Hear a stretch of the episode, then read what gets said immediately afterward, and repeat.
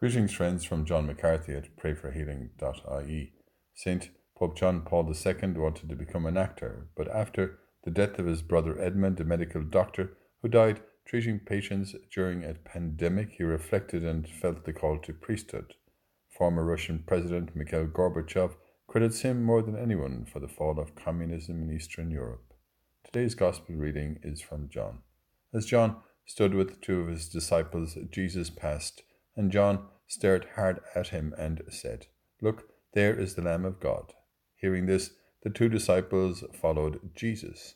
Jesus turned around, saw them following, and said, What do you want? They answered, Rabbi, which means teacher, where do you live?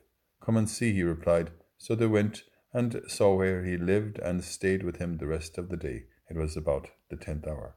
Thank you, Lord, for your abundant love. Give us the grace to listen to your call for our life. It's not easy, Lord, with so many distractions. Help us to set aside a few minutes in the day to listen for your voice as we say together and pray for one another. Hail Mary, full of grace, the Lord is with thee. Blessed art thou among women, and blessed is the fruit of thy womb, Jesus. Holy Mary, Mother of God, pray for us sinners now and at the hour of our death. Amen.